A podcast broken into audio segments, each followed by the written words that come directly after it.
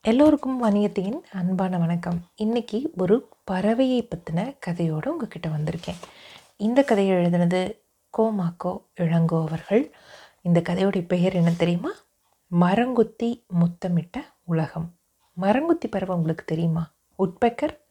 ஆ தெரியுமா? நான் கூட தினந்தோறும் பார்ப்பேன்.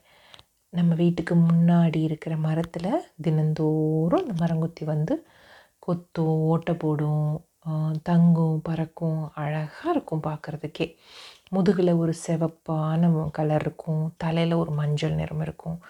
அது ரொம்ப அழகாக இருக்கும் பார்க்குறதுக்கு அது மரத்து மேலே ஏறுறதும் அதுக்கு பின்னாடி மறைஞ்சு மறைஞ்சு போகிறதும் அது ரொம்ப அழகாக இருக்கும் பார்க்குறதுக்கு இப்போ இந்த கதையை நான் உங்களுக்கு சொல்கிறேன் இந்த கதை வந்து ஒரு மரங்கொத்தி குஞ்சு அப்படியே கதையை சொல்கிற மாதிரி எழுதியிருக்காங்க. நான் அப்படியே சொல்கிறேன் உங்களுக்கு. அது நல்லா இருக்கும்னு நினைக்கிறேன். நான் பிறந்து சில நாட்களே ஆன ஒரு குஞ்சு பறவை. அம்மா மரங்கொத்தியோட அரவணைப்பில் வாழ்ந்துட்டுருக்கேன். அம்மா மரங்கொத்தை கற்றுக் கொடுத்தாங்க. அம்மா சொல்லி தந்தபடி மரங்களை நான் துளை போட்டேன். அம்மா வியந்து பாராட்டினாங்க. ஒரு நாள் அம்மா கருங்காலி மரத்துக்கு கூட்டி போனாங்க.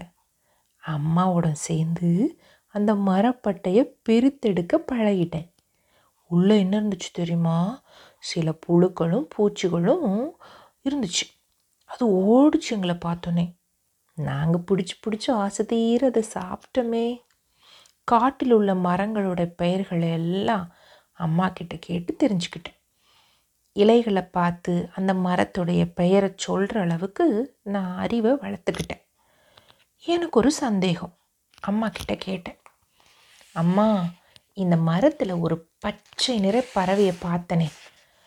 அது அதுவும் மரத்தை ஓட்ட போடுமாமா? புழுப்பூச்சியை சாப்பிடுமாமா? அப்படின்னு நான் கேட்டேன். அம்மா என்ன சொன்னாங்க தெரியுமா? அதுதான் பச்சை கிளி. மரத்தில் காய்க்கிற பழங்களை சாப்பிட்டு உயிர் வாழும். மரங்கொத்திகளை தவிர எந்த பறவையுமே மரத்தை துளையிட தெரியாது. ஓ மரங்கொத்திகள் பழங்களை சாப்பிடுமா? உலகத்தில் இருநூறு வகை மரங்கொத்திகள் இருக்குது அவற்றோட வாழ்க்கை முறையில் சின்ன சின்ன வித்தியாசங்கள் இருக்கும். சில மரங்கொத்திகள் பழங்களை சாப்பிடும். தமிழ்நாட்டில் உள்ள மரங்கொத்திகள் புழு பூச்சிகளை மட்டுமே சாப்பிட்டு வாழ்கிறோம் அப்படின்னா எனக்கு மரத்தை துளையிடுற திறமை எனக்கு மட்டும் இருக்குது யாரும் என்னை எதிர்க்க முடியாதுன்னு நான் ரொம்ப தைரியமாக இருந்தேன். ஒரு நாள் அம்மா வெளியே போயிருந்தாங்க. அவசர அவசரமாக நான் இன்னொரு துளை இன்னொரு ஓட்டை போடலான்னு திட்டமிட்டேன். டொக் டொக் டொக் டொக்குன்னு சத்தம். வேறு சில பறவைகளுக்கு இடையூறாக இருந்திருக்கும் போல் இருக்கு. அதுகெல்லாம் கி கி கி கி கி குக்கு கொக் கொக்குன்னு கோவிச்சுக்குச்சு. முறைச்சி பார்த்துச்சு என்ன. எனக்கு கொஞ்சம் பயமாயிடுச்சு. திடீர்னு ஒரு ஆந்தை பக்கத்தில் வந்து உட்காந்துச்சு. கண்ணை உருட்டி உருட்டி மிரட்டி சொல்லுச்சு.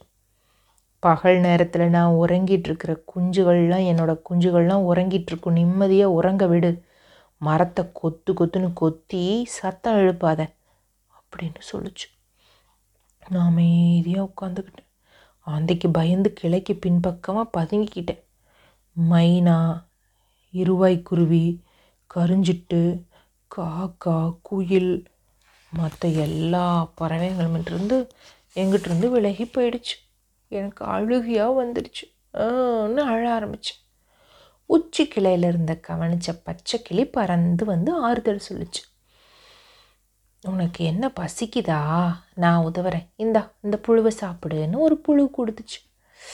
கொஞ்ச நேரம் நானும் அந்த கிளியும் பேசிக்கிட்டு இருந்தோம்.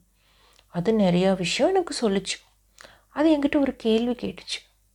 காடு முழுசும் மரங்கள் எப்படி வளர்ந்துச்சு தெரியுமான்னு கேட்டுச்சு. எப்படி வளர்ந்துருக்கும்னு நானும் யோசித்து யோசித்து பார்த்தேன். சரியான பதில் கிடைக்காம திணறினேன். நல்லா யோசி அப்படின்னு சொல்லிட்டு கிளி போயிடுச்சு.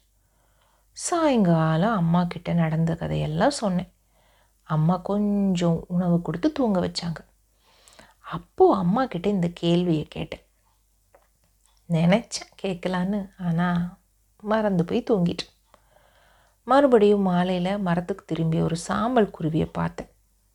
மெதுவாக அதுக்கு பக்கத்தில் போனேன். மெதுவாக வணக்கம் அப்படின்னு சொன்னேன். காடு முழுசும் மரங்கள் எப்படி வளர்ந்தன்னு தெரியுமா? சொல்லித்தாயேன் அப்படின்னு அதுக்கிட்ட கேட்டேன். செடிகளிலிருந்து தான் வருது அப்படின்னு பதில் சொல்லிட்டு அது பேசாமல் போயிடுச்சு. மரங்கள் இதுக்கு முன்னாடி செடிகளாக தானே இருந்திருக்கும். அப்போது செடிகள் எப்படி முளைச்சிச்சு? அச்சோ அதை கேட்க மறந்துட்டனேன்னு தவிச்சு உட்காந்துட்டு இருந்தேன் அப்போ ஒரு காக்காவை சந்திச்சேன். காக்கா எனக்கு ஒரு சந்தேகம். செடிகள் எப்படி முளைச்சிச்சு அப்படின்னு கேட்டேன். காக்கா அமைதியாக இருந்துச்சு. அதுக்குள்ளே ஒரு குயில் வந்து உட்காந்துச்சு பக்கத்தில். அப்புறமா ஒரு புறா கரிச்சாங்குருவின்னு நிறைய பேர் வந்துட்டாங்க.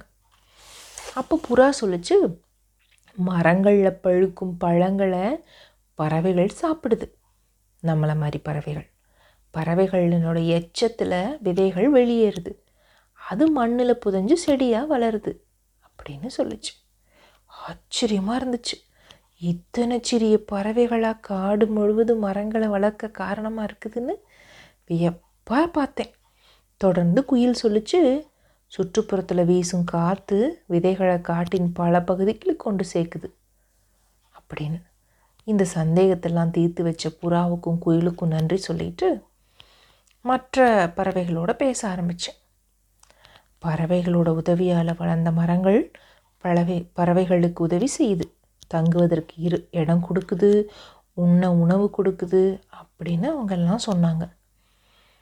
அந்த மரத்தில் இருக்கிற எல்லாரும் என்னை நண்பனாகவும் ஏற்றுக்கிட்டாங்க அன்னைக்கு சாயங்காலம் வீடு திரும்பி அம்மா கிட்ட சொன்னேன் அம்மா பறவைகள் இல்லாமல் காடு இல்லை காடுகள் இல்லாத ஒரு உலகமும் இருக்க முடியாது அப்படின்னு.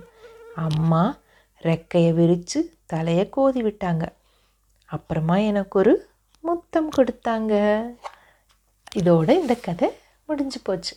எவ்வளவு அழகான கதை இல்லையா? மரங்கொத்தியை பற்றி தெரிஞ்சுக்கிட்டோம். நிறைய பறவைகளை பற்றி தெரிஞ்சுக்கிட்டோம்ல. இன்றைக்கி நீங்கள் அம்மா அப்பா கிட்ட நிச்சயமாக பறவைகளை பற்றி பேசுங்க உரையாடுங்க. இன்னும் நிறைய கதைகளோட பாடல்களோட வணியத்தை உங்களை சந்திக்கிறேன். அது வரைக்கும் நன்றி வணக்கம்.